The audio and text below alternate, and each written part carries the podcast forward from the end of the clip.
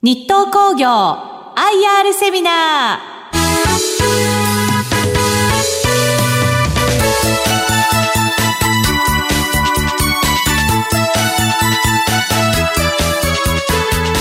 この番組は証券コード6651東証一部名称一部上場日東工業株式会社の IR 活動の一環としてお送りします。お話は日東工業株式会社取締役社長 CEO 佐々木拓郎さんです。この番組は9月21日に東京で開催した IR セミナーを収録したものです。日東工業 IR プレゼン証券コード6651東証一部名称一部上場。日東工業株式会社取締役社長 CEO 佐々木拓郎さんです。どうぞ大きな拍手でお迎えください。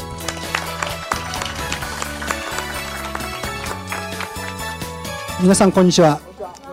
えー、ただいまご紹介いただきました、えー、日東工業取締役社長の佐々木でございます、えー、まずですね、えー、私ども日東工業、まあ、連結会社でございますんですが、えー、私のその中核会社、まあ、日東工業について、えー、まずご理解を、えー、賜りたいということでございます。私どもですね、えー、設立は、えー、戦後のですね1948年、えー、昭和23年ということでございましてえ昨年めでたく70周年を迎えることができました。え資本金は65億7863万円。本社はえ長久手ということで、まあ、小牧長久手の戦いで皆さんえご存知だと思うんですけども、えなかなか場所のイメージ、え浮かばないかもしれませんが、え名古屋市のですね、東隣に、まあ、隣接してます。あの、2005年にはですね、愛・地球博が長くてのちょっとだいぶ奥の方なんですけども、開かれたところでもございます。また私どものですね、この本社所在地、名古屋工場を兼ねてございますけども、東名インター、東名のですね、名古屋インターから車で3分というような、非常に物流にはいい立地になっております。売上の方でございますが、連結ベースで1169億、まあ、単体で713億、まあ、従業員数はですね、連結ベースで4000名弱、え、単体では2000名弱と、ま、いうことでございまして、証券コードは6651、え、業種は電気機器と、え、配電盤とですね、その部材を作っているメーカーでございます。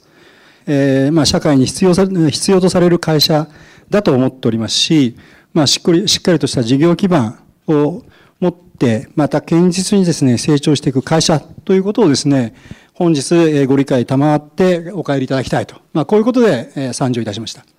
配電盤、分電盤を知ってますか？大変失礼な あのタイトルなんですけど、まあご存知だとは思います。え、ただし、普段あまりこう気にされてないのではないかなと思います。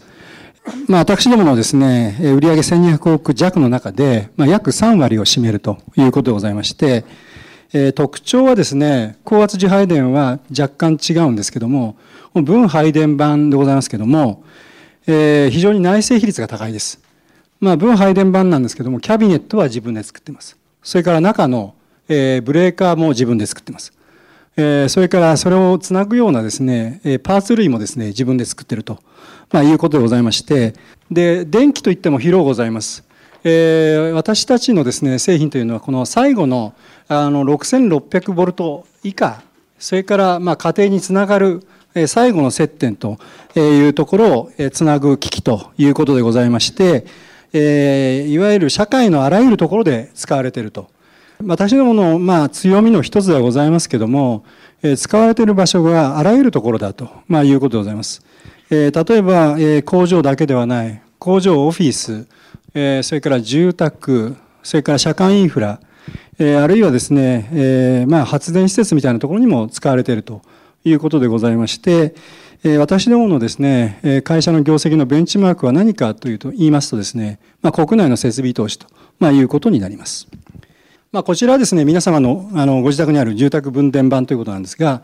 普通、普通はあの玄関ですとか、あるいは最近のマンションですと下駄箱の中ですとか、あるいは、え、洗面所の上と、まあ、いうようなところについているものでございまして、まあ、皆様のご自宅にもあると、まあ、いうようなものでございます。で、キャビの、キャビネットを知ってますかと。まあ、実は、何の変哲もないこう鉄のキャビネットなんでございますけども、これが私たちの、まあ、コアコンピタンスというかですね、えー、強みの一つでございます。まあ、キャビネットというと普通はですね、オフィスで使われるような自分用のキャビネットを想像されるかもしれませんが、私たちのキャビネットというのはですね、事務用のキャビネットより、えー、だいぶこう板が厚い、だいたい1.6ミリぐらいのものが多いんですけども、えー、まあ、あの、いろんなところで使われています。中にはですね、えー、まあ、蓄電池だとか、電子基板だとか、電力メーターだとか、あるいはブレーカー、Wi-Fi ルーターというようなものが使われておりましてですね、何の変哲もない箱で、こう、すぐ他の会社でもできるじゃないかと、まあ、いうご質問をよく受けます。えー、箱はですね、作れると思うんですけども、えー、私どもの、まあ、いつも私説明してるのは、えー、安くて早くて強い箱。まあ、そ、その3つをですね、まあ、作れる、えメーカーというのは、まあ、そうそうあるわけではないということでございまして、まあ、そういったところでございまして、これはですね、やっぱり、え、水だ、防水だとか、あるいは埃から守るとか、あるいは、え、熱から中の機器を守るとまあ、いうような対策も施している、えー、箱ということで、えー、ご理解ください。えー、地上から何百メートルと、まあ、いうところでも私たちの製品が使われているということでございまして、すなわち非常に、まあ、えー、まあ、環境の厳しいところ、えー、こう風雨にさらされるようなところでも、えー、私たちの製品というのは活躍しているということでございます。うちの製品、どこで 一番あの探しやすいかというと、コインパーキングです。えコインパーキングって必ず電源がございます。するとものすごく簡単なバンがついてるわけですね。でちょっとこの、え少し自画自賛にはなるんですけどもここのハンドルございますね。これはあの平面ハンドルというハンドルでございましてこういう平面ハンドルを開発したのは実は日東工業、まあ、数十年前に開発いたしまして、え今ではこういったキャビネットのデファクトスタンダードになっているまあ、あのいわゆるハンドルメーカーさんも、え、平面ハンドルを逆に発売しましてですね、えー、そういったことで、まあ、これ引っかからないんですねあの平面ハンドルというのは。で私どもの製品かどうかっていうのはこの平面ハンドルが光沢があるかっていうのは一つのポイントでございましてご興味いただければちょっと帰りコインパーキングをご覧いただければなとこう思ったりしている次第でございます。えーと、製品開発の歴史ということでございまして私たちの原点はこの、えー、スイッチでございます。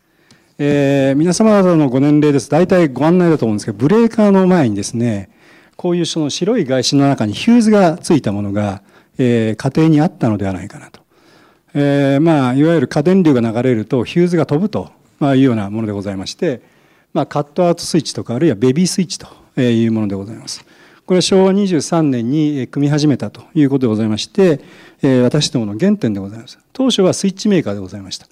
そこから分配電盤の方に行き、分配電盤の中でですね、この標準キャビネットという製品を編み出したわけでございます。えー、まあ、分配電盤メーカーっていうのは世の中たくさんあります。で、私たちの、まあ、コンペティターでもあるんですけども、実はお客様でもあると。えー、すなわち、えー、私たちの、えー、創業者はですね、分配電盤メーカーっていうか箱は作れるわけです。ちょっとした板金設備がつくあれば作れるわけです。ただ標準キャビネットの定義っていうのは先ほど申し上げたようにですね、えー、早くて安くて強いというものでございまして、えー、まあいわゆる、えーまあ、たくさんの種類の箱をですね、えー、用意いたしまして、えー、単納期で、えー、いわゆる最終ユーザーのとこにお届けすると、まあ、こういうビジネスモデルを作ったと、まあ、いうことでございます。えー、市場とシェアということでございまして、まあ、キャビネット、これ2500億っていうのはこれ、えー、正確には分かりません。ただ、あの、標準キャビネット、あの、先ほどのような1.6ミリのですね、ああいう機器を入れるような標準キャビネットのシェアで私ども4割というのは分かっておりまして、これはどうして分かるかというと、えー、競合メーカーを足し上げていって、えー、まあ、逆算すると大体4割から5割ぐらいということでございます。それから配電盤市場というのは6000億というのは、まあ大体こんなもんだと思います。で、そのうち、えー、カスタム版メーカーと、まあ標準品版メーカーという2つのカテゴライズに分かれます。大体半々ぐらいのイメージでございます。それで、えー、標準品の中でですね、私どものシェアっていうのは大体まあ14%ぐらいだと、まあ、いうことでございます。標準品の市場ではすでにこれシェアがかなり高いと思うんですけども、はいはい、えっ、と、そういった意味で、今後さらに売上の拡大っていう部分では何かこうお考えになっている部分ございますでしょうか？あの、まあ、中長期的に見て、最初申し上げたようにですね、私たちのベンチマークは何かっていうと、国内の設備投資ということでございます。で国内の設備投資というと、じゃあ、中長期的に見ればどうかというとですね、まあ、少子高齢化と、まあ、いうことは避けざるを得ないということであるとですね、前言傾向だという、えー、まあ、いわゆる、えー、よく指摘を受けます。それはその通りだと思います。ただ、少子高齢化というのはどういうことかというとですね、生産人口が減ると、まあ、いうことでございます。で、カスタム版メーカーは私どものお客様でもあるわけでございまして、えー、先ほど申し上げたように、私どもはバンとその部材のメーカーだということでございます。で、生産人口が減るということはですね、えー、まあ、効率よくものを作るというようなことが必要になってくるわけです。そうしますと、私たちのその、えー、バン部品をですね、えー、もっと使っていただくと、まあ、こういう余地が一つあります。それからもう一つはですね、キャビネットの方でございますけども、えー、まあ、標準品に対して、まあ、反対語は何かというと、カスタムとか特注品ということでございます。で、今はですね、まあ、世の中特注品、えー、まあ、この机の下にこうぴったりの箱を作ってくれと。まあ、こういうニーズに、まあ、お答えする、おそらく製缶メーカー、板金メーカー、たくさんあろうかと思いますけども、えー、まあ、そういった担い手が、まあ、少なくなってくると、まあ、標準品でもいいやと。まあ、いうことで、まあ、いわゆる標準品のですね、あの、品揃えを揃えるとか、えー、皆様の期待に揃える、あの、添えるような製品を出していくということが私どもの成長戦略というふうに考えている次第です。はい。ここでですね、日東工業3つの強みということを、説明させてください。一つはですね、えー、まあ、強固なビジネスモデルだと。まあ、設立以来のちょっとグラフの方で、えー、お示ししますが、このビジネスモデルというのは、えー、すぐにできたものではなくて、数十年の間に、まあ、構築されたものだということでございます。え、計画生産、在庫管理を可能とするカタログ販売システムと、まあ、いうことでございまして、こちらが私どものカタログでございます。無論カタログ以外にですね、ウェブからも注文はできるようにはなってますが、えー、まあ、あの、最終的に私どもの製品を組み付けていただくのは、どちら、あの、電気工事屋さんが多いです。で、残念ながらまだ電気工事屋さん、あの、こちらのハードの方がいいということでございまして、まあ、こちらの方のカタログにはですね、えー、今3万5千点ほど標準品が明記されています。で、この中で、えー、要するに今日発注すれば明日お届けするもの、あるいは3日後にお届けできるもの、5日後にお届けできるものと、大半は実は翌日にお届けできるんですけども、そういったものを私どもはコミットしています。一般の皆様には周知されてないんですけども、えー、でいわゆる伝説、えー、資材業界にはですね、まあ、隅々まで行き渡っていたあのおりまして、えー、私どものカタログというのは非常にまあ有名でございます。やっぱこれ物流網が優れているってことですよね。えあの物流網だけではなく在庫網ですね。在庫とそのノウハウとそれから注文のシステムとこういろんなものがこう組み合わさっております。えー、あの事前の質問でもですね、えー、ニットの物流はすごいとどうなってんだとこういうご質問もありましてありがとうございます。えー、まあ、あの、物流だけじゃなくて、その、まあ、生産とか営業とか、この、いわゆるバリューチェーンを、こう、うまくつなげてると、まあ、いうことでございまして、まあ、こういったところが逆に言うと、なかなかもう参入障壁というか、あの、もともとはそんなに、あの、膨大な市場ではないと。ニッチな市場から始まったと。え、いうことでございますし、標準品というのは私どもが市場を作ってきたわけでございますので、まあ、もともとニッチでございます。まあ、そういったところが私の、私どもの強みとまあ、いうことでございますし、また、あの、全国にですね、営業拠点約50箇所、それからディストリビューションチャンネルということでですね、それぞれの地域の、まあ、有力な代理店さんとお取引があると、まあ、いうことでございます。それからもう一つはですね、徹底した品質、あるいは質へのこだわりとえいうことでございまして、私どもの試験設備がですね、えご覧いただけると思います。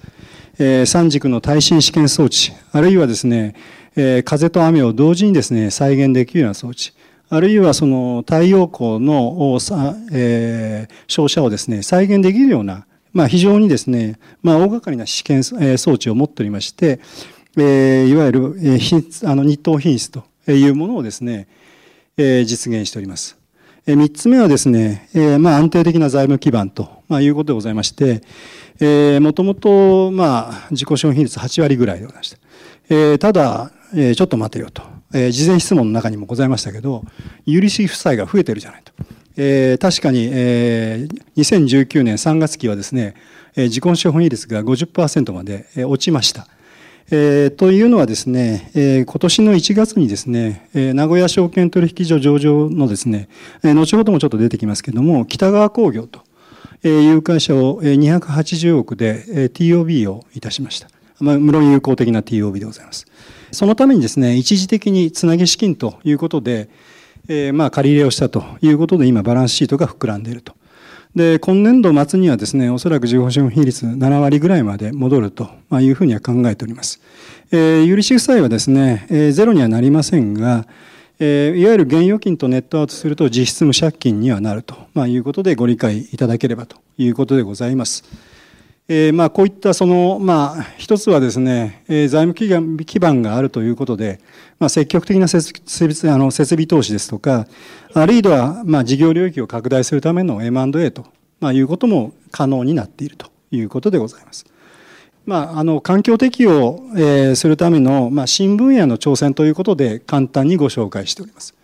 電気自動車向けのですね充電器のビジネスです。えー、まだまだですね、ここは商売になっておりません。ただ、まあ、これから、えー、まあ、いわゆる EV あるいはプラグインハイブリッドというのは不可避ということでありまして、えー、まあ、成長分野かなというふうに考えております。それからもう一つはですね、えー、まあ、関心ブレーカーというものでですね、地震が起きた時、まあ、いわゆる火災が起きる。まあ、それは大体、福電火災とか通電火災というのが3分の2と言われております。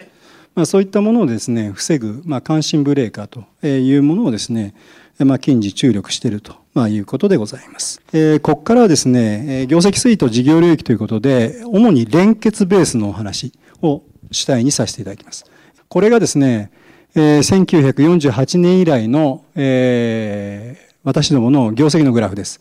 えー、私どもですね、まあ、最初はスイッチメーカーでございました。えー、まあ、第1回目のブレイクスルーがですね、1967年、名古屋工場、その長久手にですね、標準キャビネットの工場を新設したと。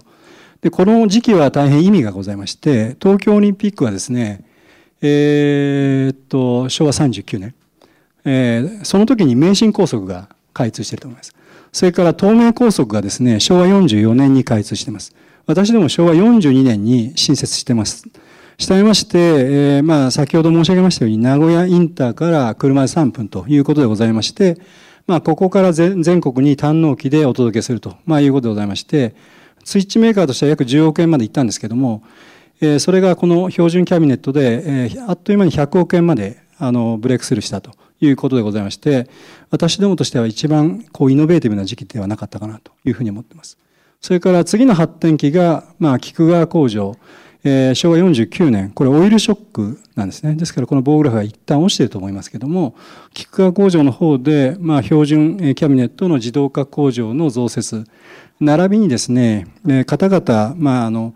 えー、いろんなところで、まあ、中ビルができたりあるいは建物ができるということで、まあ、高圧受配電の設備だとかバンを取りに行くという案件のビジネスを合わせて強化した時代でございます。従いまして100億の会社がバブルで5の頃にはですね、500億になったと。まあ、こういうことでございまして、最後、こう、急激に伸びているというのは、これはバブルの、まあ、影響でございますね。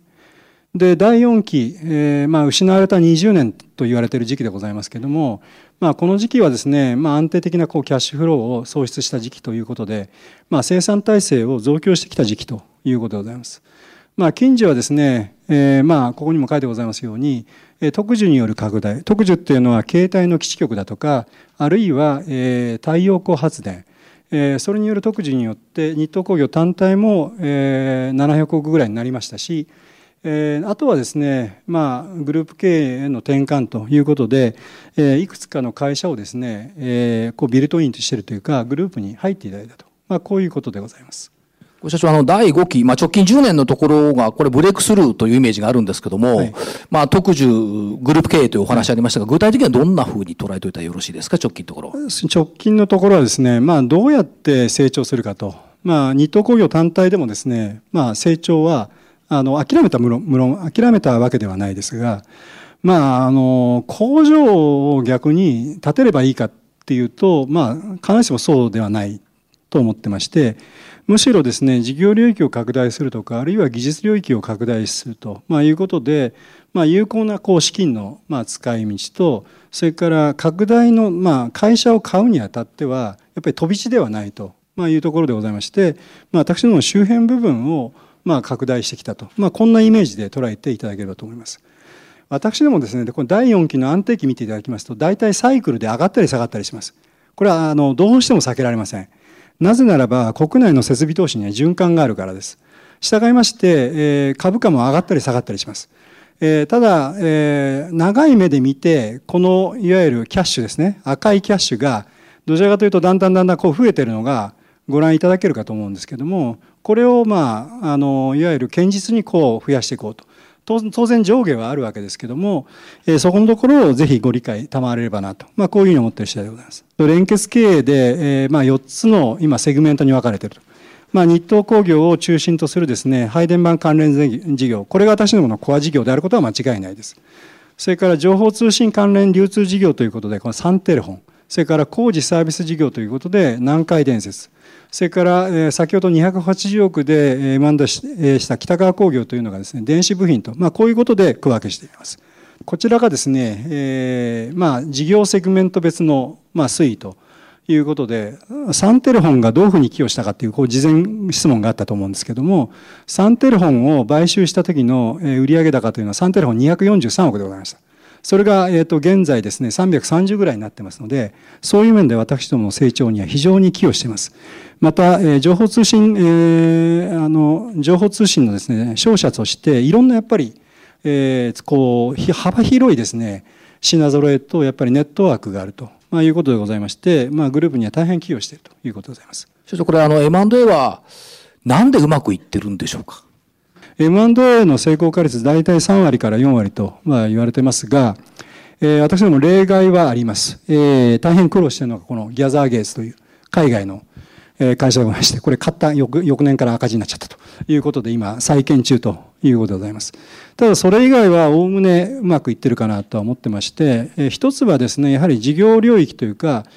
えー、まあ近いところ、まあよく分かって、比較的分かっているところをまあ買収しているというのが一つ。それからもう一つは、えー、プライスですね。あの、あまり高すぎないあの価格で買っていると。まあ、この二つだと思ってます。海外と国内とはどう考えたらよろしいですか？あの、我々の事業ですか？比率としては。M&A を含めて。あの、えー、これまたあの、あれなんですけど、私どもですね、海外が非常に弱いです。あの、国内にへばりついた、とりあえず会社でございました。えー、海外のですね、えっ、ー、と、売上高というのは、まあ、えー、北川工業連結前は、まあ、40億ぐらいということでございまして、市場領域をどういうふうに拡大するかということで、やっぱり海外は捉えています。そういう面では成長分野でございまして、トライアンドエラーということで、まあ、ちょっと今のところエラーしかしてないような気もしますけども、まあ、まだまだ諦めずにやっていくと。また、北川工業というのは、えー、売上110億ぐらいの会社でございますが、海外売上が4割。